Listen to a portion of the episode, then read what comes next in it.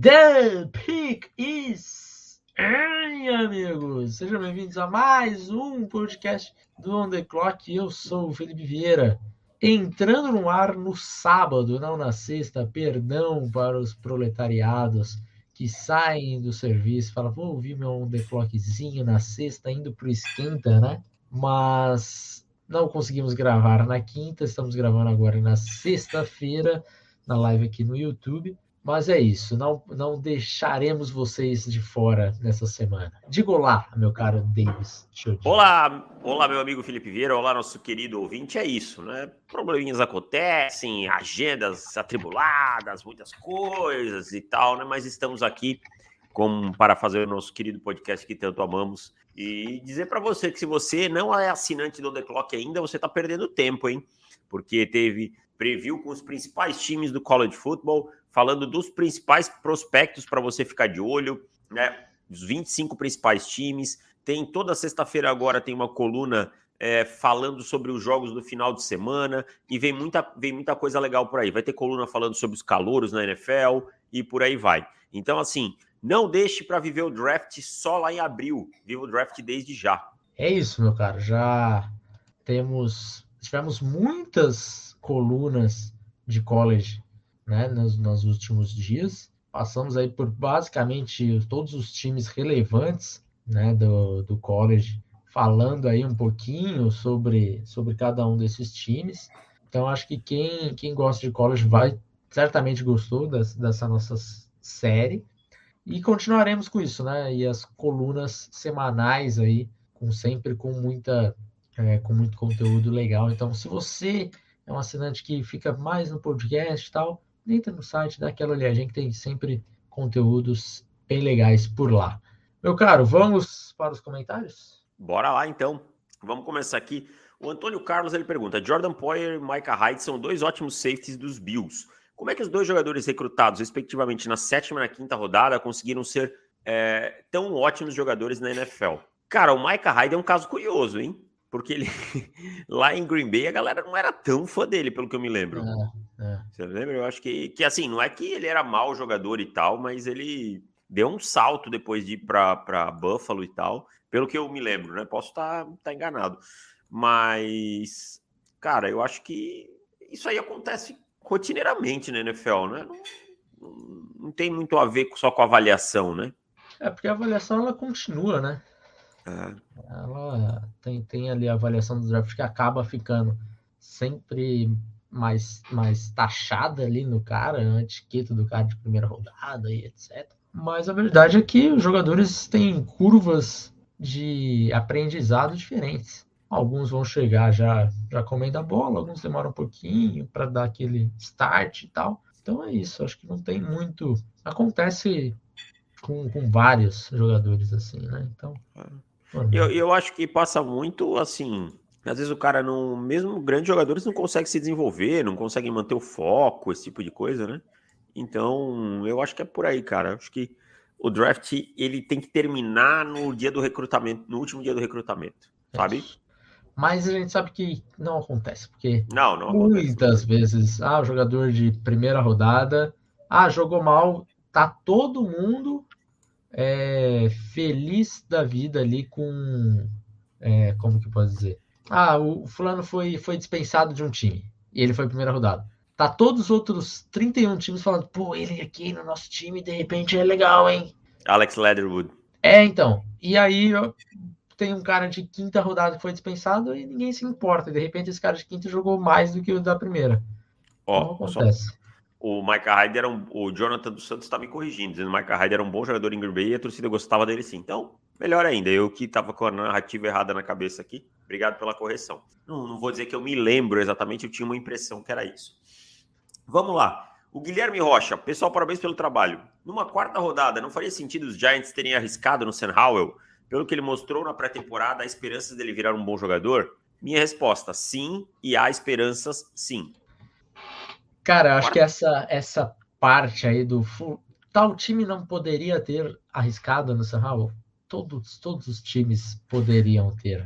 Assim, se tivesse passado. Ah, não, ele saiu na terceira. Beleza, eu vou falar que 20 times talvez não precisariam ter arriscado. mas ele durou até a quinta, né, cara? É. Então, ele saiu é, depois do quarta... Zapp. É, Bailey Zapp, exato. Se fosse, por exemplo, é... ah, ele saiu antes, beleza, tudo bem. Ah, foi a escolha 40. 31 times passaram ele, 32 times passaram. Não, não foi porque tem uns lá que tá pouco se importando com o quarterback no momento.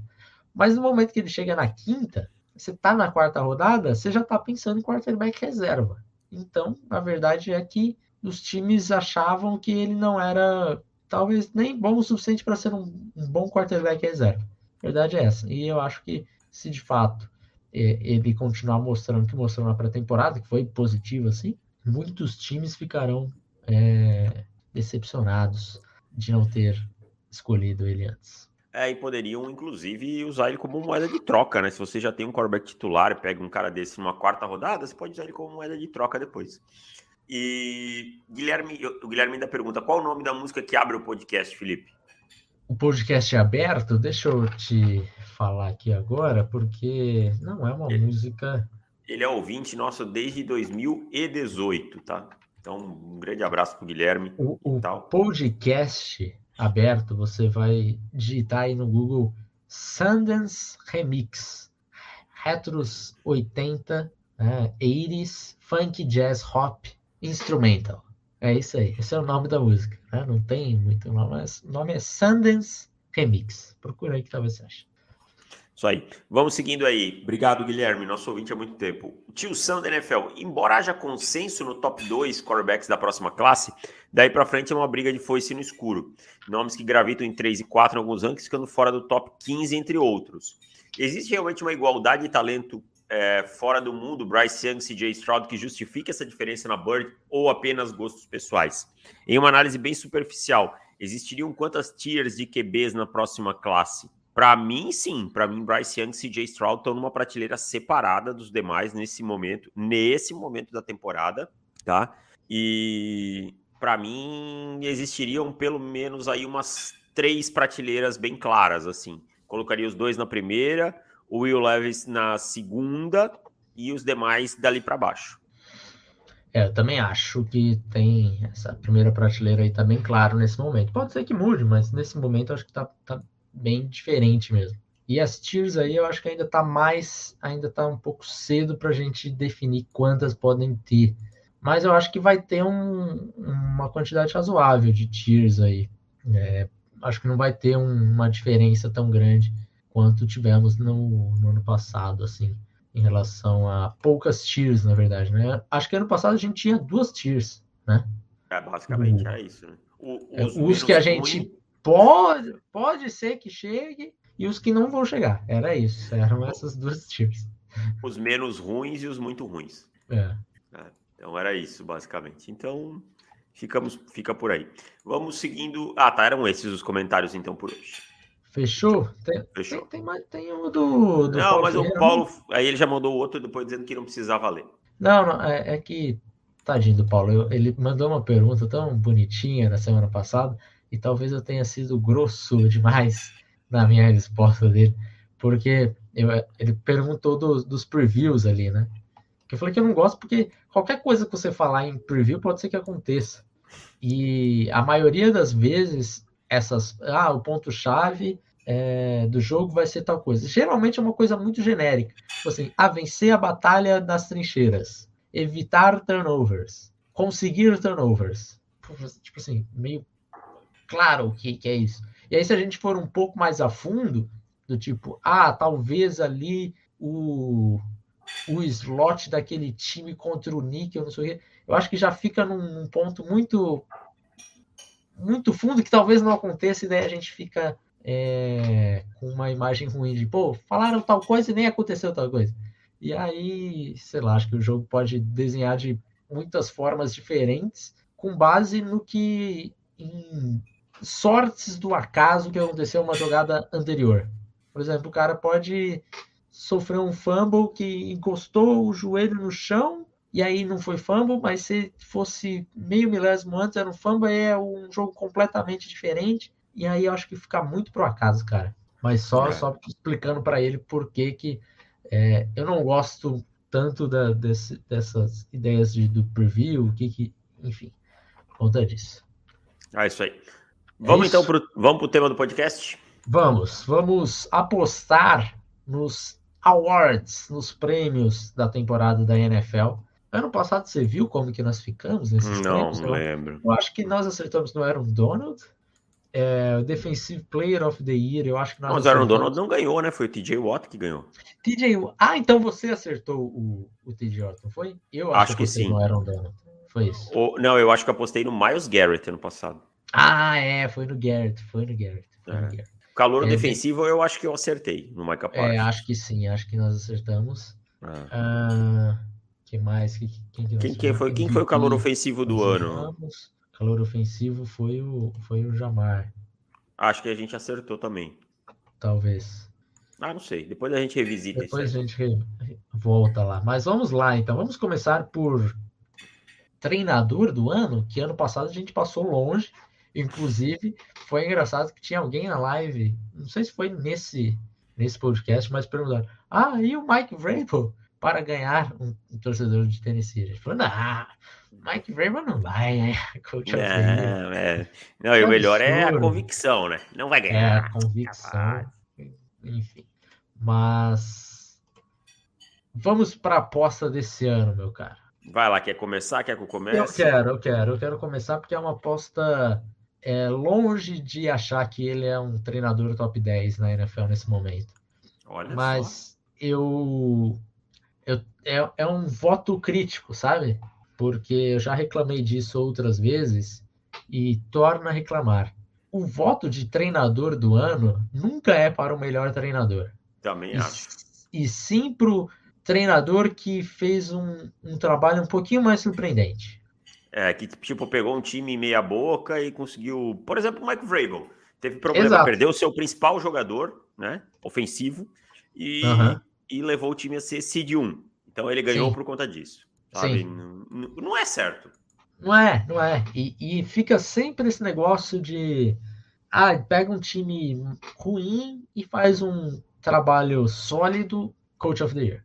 É. Então, por isso que eu estou é, vacinado no meu voto desse ano. E por isso que acho que a gente tem tantos coach, coaches of the year que são. One Year tão, Wonder. Então, exato. Então, qualquer coisa, sabe? Vou pegar o histórico aqui, ó. Matt Neg, cara. Matt Neg. Matt é, Neg vou... ganhou. O Rivera ganhou em 2015, tudo bem. Rivera foi até o Super Bowl. Rivera ganhou duas é, vezes. É, é, 2016, Jason Garrett. Tá? É, tem, tem muita coisa ali que eu não, não Marvin Lewis ganhou em, em 2009. É. É, enfim, eu acho que falta, falta um voto falta um pouquinho mais. um critério melhor, né? Ali. É, exato. Por isso, então, que o meu voto é em Doug Peterson. Olha só, um, é um, quase um comeback. Quase passado. um comeback coach of the year, né? Porque o Doug Peterson ele vai fazer o um mínimo para esse time não ser horroroso, tão tenebroso como foi na temporada passada. Tenho certeza disso.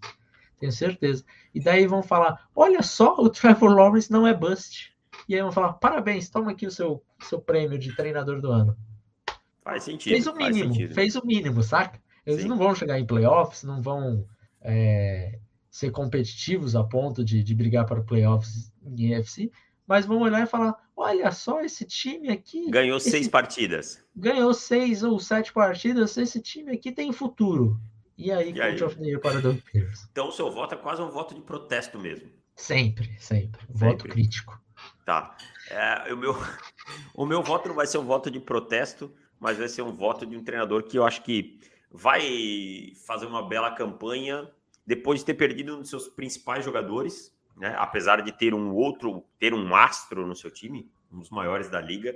Mas eu acho que ele está merecendo um pouquinho mais de reconhecimento, que é o Matt LaFleur. Acho que o Matt LaFleur leva o prêmio esse ano. A melhora na, na defesa do, dos Packers do ano passado deve seguir nesse ano, por conta da, é, dos reforços que trouxe. Eu acho que o ataque tem totais condições de operar bem de novo. E aí, sem o Davante Adams, a narrativa, se ficar em primeiro na, o One e tal. Lembrando, gente, só ganha, só contam votos da, para a temporada regular, que eu também acho uma grande bobagem, tá? Eu acho uma grande bobagem. Mas, então, para mim, o Matt LaFleur é o meu candidato a ganhar o prêmio. E, e adianto que o meu segundo seria o Sean McVay, porque acho que os Rams vêm muito forte de novo. Justo, são bons votos, bons votos, não são votos críticos aí, acho que tá. É, o, o LaFleur eu tenho um pouco de, de questões ainda a, a esperar com o LaFleur para definir a eu minha. Gosto muito, eu gosto muito do Matt LaFleur, cara. Eu sou, sou um pouco mais, não, não mais fã dele fã do que você. Do, do LaFleur, assim, ainda. Acho que precisa mostrar um pouquinho mais nos playoffs ainda.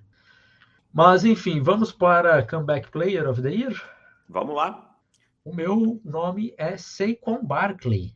Olha Estou só. nessa expectativa. O Barkley é um dos caras que, quando esteve em campo, a gente viu o talento do, do jogador.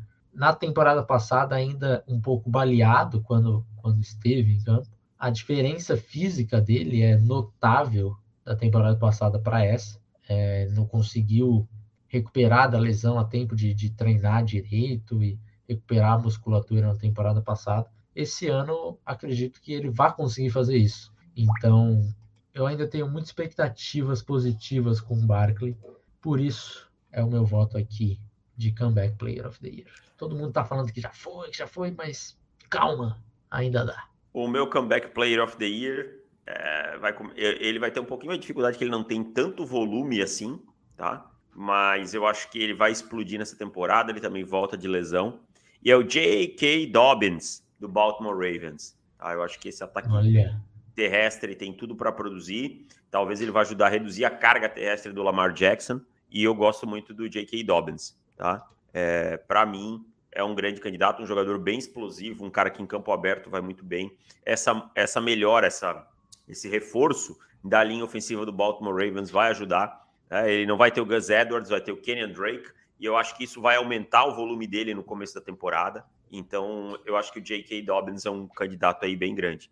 Se eu pudesse destacar outros nomes, acho que Christian McCaffrey é um candidato, né? Sempre Sim. é um candidato. Talento Só não é problema. Eu votei no McCaffrey porque eu votei nele no ano passado, eu é. acho. O Derrick Henry, eu não sei se se encaixa, porque ele perdeu meia temporada, né? É, acho que não. É, e, o, e eu acho que o Matt Ryan também não se encaixa, mas, assim, olhando a conjuntura toda de um quarterback que sai trocado do seu time de onde fez história e tal, porque o time tentou outro quarterback, então não tinha mais clima, o Matt Ryan se encaixaria muito. Mas então, para não gerar controvérsia no critério, eu vou com o J.K. Dobbins. Boa. Tomara que seja o J.K. Dobbins, que eu tenho quantidades assustadoras de J.K. Dobbins nas minhas ligas de fantasy, meu cara. Quantas ligas você está jogando esse ano? Acho que oito ou nove. Meu Deus do céu. Eu, eu jogava uma e eu esquecia de escalar. Imagina oito ou nove. Cara, vem, vem para best ball.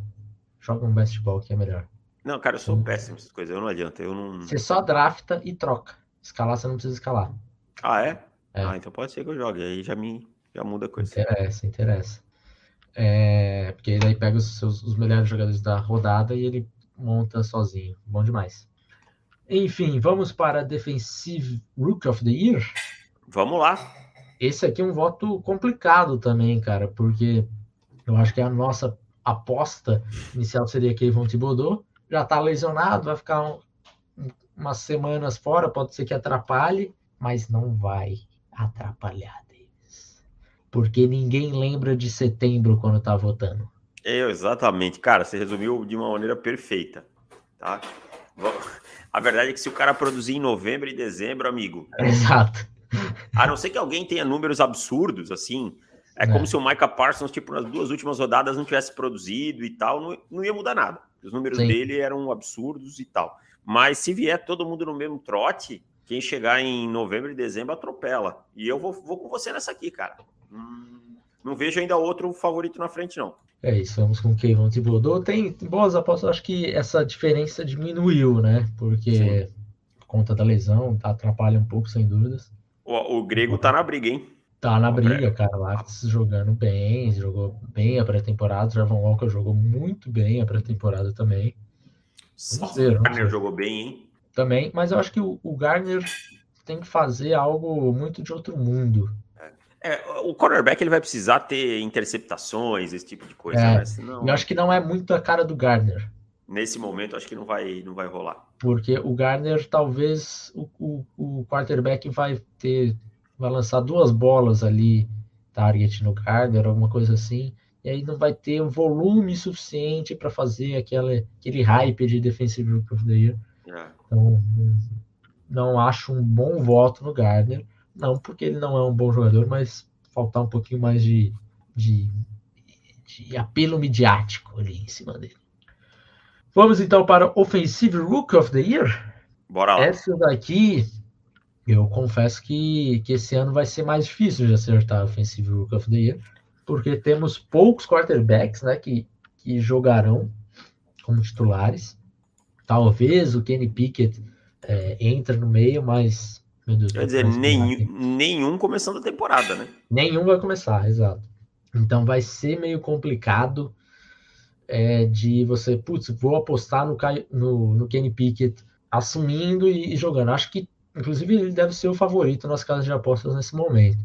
Então tem um caminho claro ali, não tem que vencer tanta competição assim. Mas eu vou pro outro lado, eu vou no, nos wide receivers mesmo. Eu vou numa aposta diferente, eu vou no George Pickens. Olha, boa aposta. Dos boa Steelers. Aposta. É, o Pickens também sempre complicado de, de ficar em campo, teve muita lesão, atrapalhou, não sei o que, acabou caindo bastante por conta disso. E mas ele tem comido muito a bola, né, na, pré-temporada. Talvez hoje seja o wide receiver mais falado aí, né, dos, dos tops aí, né, dos, dos principais. É, acho que o Romeo Dobbs ali, junto com ele, é o que teve mais, mais hype em pré-temporada. Mas eu acho que o, o Pickens larga bem na frente, até porque a gente lembra que é um, um prêmio que tem muito muito o pedigree ah, colocado sim. aqui. Então, cara de quarta rodada, ele sai umas quatro casas atrás para chegar lá. Bom, eu vou aqui com um jogador que não fez nada na pré-temporada, mas eu vou manter meu voto em Traylon Burks. Ah, mas ele não jogou nada na pré-temporada. Amigo, jogar com o Malik Willis lançando a bola não estava fácil, sabe? Toda vez que o homem precisava lançar a bola rápido, era duas horas segurando, só pensando assim. Quase olhando... quatro segundos de média é. para Malik, é, Malik Willis. Então, assim, várias vezes a gente viu o Traylon Burks é, abrindo janelas e nada acontecendo, né? Uhum. Então, é, para mim, assim, cara, tem ainda muito potencial. Acho que quando o Ryan Tannehill, que é um quarterback que tem os seus defeitos, mas que no pré snap vai muito bem, queimando blitz, esse tipo de coisa, a gente ainda pode ver o Traylon Burks aparecendo muito bem esse ano. Então não vou, não vou me deixar levar por essa pré-temporada, vou com Traylon Burks, wide receiver Tennessee Titans. Boa aposta, cara. sabia que você ia no Traylon Burks. Sabia, sabia, sabia. Uh, vamos então para offensive player. Vamos para defensive player. Defensivo, vamos defensivo primeiro, né? Vamos defensive player. Eu vou com Michael Parsons, cara. Eu acho é que ele chegou nesse. É o mesmo. Acho que é ele chegou mesmo. nesse patamar. É, é, eu vi uma entrevista dele falando que o objetivo dele nessa temporada é ser o melhor jogador da NFL. Ele pode falar isso com toda certeza, que acho que ninguém vai duvidar disso. Ninguém vai fazer piadinha dando coach no tweet, falar, hahaha, olha só o que, que o fulano falou porque ele tá chegou nesse ponto, cara. Na temporada passada dele foi foi história, foi muito boa e e o talento dele é inegável, assim, a gente conseguiu ver isso claramente em todos os jogos que ele jogou. Então, Micah Parsons para mim Defensive Player of the Year. Vamos ver se vai sair ali do TJ Watt e do Aaron Donald, que tá na hora já. É, eu tô achando que o Nick Bolsa pode dar uma, uma uma, uma atrapalhada ali também, sabe? Tipo, é, é um jogador boa. que produziu muito bem ano passado e tal, né? Mas eu vou com o Micah Parsons, eu repito que eu tenho falado do Micah Parsons há algum tempo, né? O Micah Parsons, daqui 10 anos, nós vamos estar falando dele como a gente falou de Bob Wagner, de Luke Kuechly, de caras assim, fora da curva e tal. Não vou falar que é igual o Aaron Donald, porque Aaron Donald é, é outro patamar, mesmo desses caras que eu tô falando aqui. Para mim, Aaron Donald se coloca na briga do maior defensor da história. Então a Sim. gente tem que ter um pouquinho de cautela. Mas é um jogador assim que conseguiu dominar em duas posições. E vou deixar um, um take, um meio hot take aqui, tá? Uhum. Olho nessa defesa do Dallas Cowboys, as pessoas não estão dando atenção para essa defesa. É uma defesa que rouba bolas. Na pré-temporada a gente viu jovens valores na secundária aparecendo. O DeMarcus Lawrence saudável É uma peça muito útil, não é um, não é um Ed de elite, mas é uma peça muito útil. O Odigizua jogou bem no seu primeiro ano e o Dan Quinn, ele pode ter seus problemas como head coach, mas ele é um bom coordenador defensivo e ele provou isso ano passado novamente. Então, olho nessa defesa do Dallas Cowboys. É, eu já não tenho tanta essa expectativa com os Cowboys para essa temporada. Acho que o bonde passou, para ser bem sincero. Mas, de qualquer forma, é, a defesa acho que tá, acho que tá, tá bem sim. Vamos então para Offensive Player of the Year. O meu nome, cara, é outro wide receiver também, é o Justin Jefferson. Ah, eu vou com quarterback, mas, tá. mas legal, eu, eu acho uma bela aposta. É, eu fiquei muito. Há um tempo atrás perguntaram entre Jamar Chase e o, e o Justin Jefferson, né? Eu Me bateram quase, Chase. tá? Me bateram Sério? quando eu falei que eu. É, quase me bateram quando eu falei que Justin Jefferson. Olha a quantidade de jardas, Jamar Chase, isso aqui. Não, pra quê? Por quê? Mas enfim. É, acho que não tem muito certo ou errado nessa questão aí, não.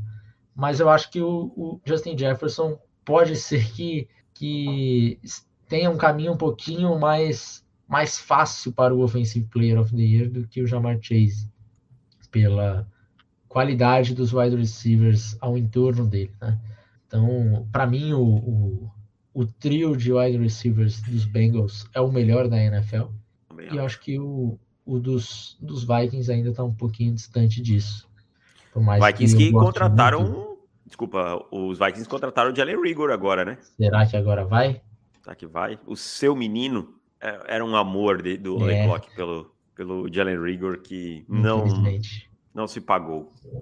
Não, não, bem, bem, nem longe disso. É, nem longe não, nem perto. Disso. Nem perto. É. Enfim, vou com Justin Jefferson no meu voto. Diga o seu. Meu voto é de um cara que todo mundo tá botando como MVP, MVP, MVP. Ele, para mim, não vai ser MVP, ele vai ser o jogador ofensivo do ano. Josh Allen, quarterback, Buffalo Bills. Mais um sprint aí, talvez seu time terminando até em primeiro na AFC. Para mim, é, é, é, o melhor time da AFC quando a gente olha numa conjuntura. E eu acho que o que a gente tem viu no final da temporada passada e os playoffs mostra um Josh Allen muito maduro para brigar por coisas grandes, tá? E então, para mim, vai ser o, o, Ele só não vai ser o MVP, porque eu vou falar de, daqui a pouco quem vai ser, na minha opinião. Tá bom. Então, o meu MVP vai ser o Josh Allen. Ah, acho que eu falei tudo que você ia falar, só que você colocando ele como MVP, né? Que é mais Exato, exato. É, acho que chegou um momento do Allen. É, hoje é o quarterback que eu mais gosto de ver jogar, mais que o Mahomes. É, então eu, eu, acho que os Bills eles estão tudo, tudo, tudo ajeitadinho para levarem a AFC esse ano. Tudo ajeitadinho para levar a AFC. Então, é a AFC e o Super Bowl, na verdade, porque eu acho que o campeão do Super Bowl sai da AFC e é os Bills. Então, acho que vai chegar num ponto ali que vai ficar ficar meio claro o voto assim no Josh Allen. Vamos ver. Meu voto para MVP, Justin Herbert. Acho que o Justin Herbert esse ano dá um salto definitivo, né? Leva esse time aos playoffs e acaba com essa é, pataquada, às vezes, que a gente ouve. Ah, não foi aos playoffs, não sei o quê, como se o, se o time não tivesse tido qualquer chance de playoffs por conta do Justin Herbert, né? Pelo contrário, é, várias partidas estariam perdidas se não fosse o Justin Herbert. Então, citar uma ou outra que o Justin Herbert não jogou bem, quando você vai fazer o saldo, o time venceu muito mais por conta do Herbert que perdeu. E tecnicamente é um jogador que evoluiu demais, tá? Nesses dois anos dele na NFL, históricos, mesmo sem ter, ter ido a pós-temporada. E para mim tem tudo para se firmar. E é um jogador de muita plasticidade, assim, tem feito coisas muito plásticas. Isso para mim, no prêmio de MVP, conta muito. O que vai acontecer na pós-temporada, eu não sei. Mas na temporada regular eu prevejo um Justin Herbert arrebentando aí. É um voto de, de voto crítico também, né? O maior defensor de Justin Herbert no, no na história do Brasil aqui, David Chodini, no processo do draft. Sempre fui, sempre fui herbertista. Sempre foi. sempre foi. E aí fica com essa agora de vai chegar na MVP. Eu acho que ele ainda tá um, um ou dois anos distante disso, mas veremos, veremos. Meu caro, vamos então. Aliás, eu vou, vou, vou, falar uma coisinha rapidinho aqui. Para quem não é assinante do Clock, na terça-feira, e eu vou falar isso pro Felipe agora, ele não sabe também. Na terça nós vamos usar nossos palpites para a temporada. Quem passa em cada divisão, quem vai ser os wild card, boa. playoff, mas isso só para assinante do The Clock. Boa, boa. Tá aí a pauta já, já escolhida para semana. Meu caro, eu acho que a gente tinha que falar rapidamente da prévia da semana 1 do college, mas eu estou com uma questão aqui e eu acho que não vai dar tempo. Então, Vou deixar o link aqui do, no podcast, no, no, no post e agora no canal do YouTube, o post do Spinelli falando aí sobre os jogos da rodada, os melhores jogos e alguns prospectos que podem jogar aí. Então, deem uma olhadinha por aí. A gente vai ficando por aqui. Um abraço para todo mundo, até mais. Tchau. Valeu, tchau.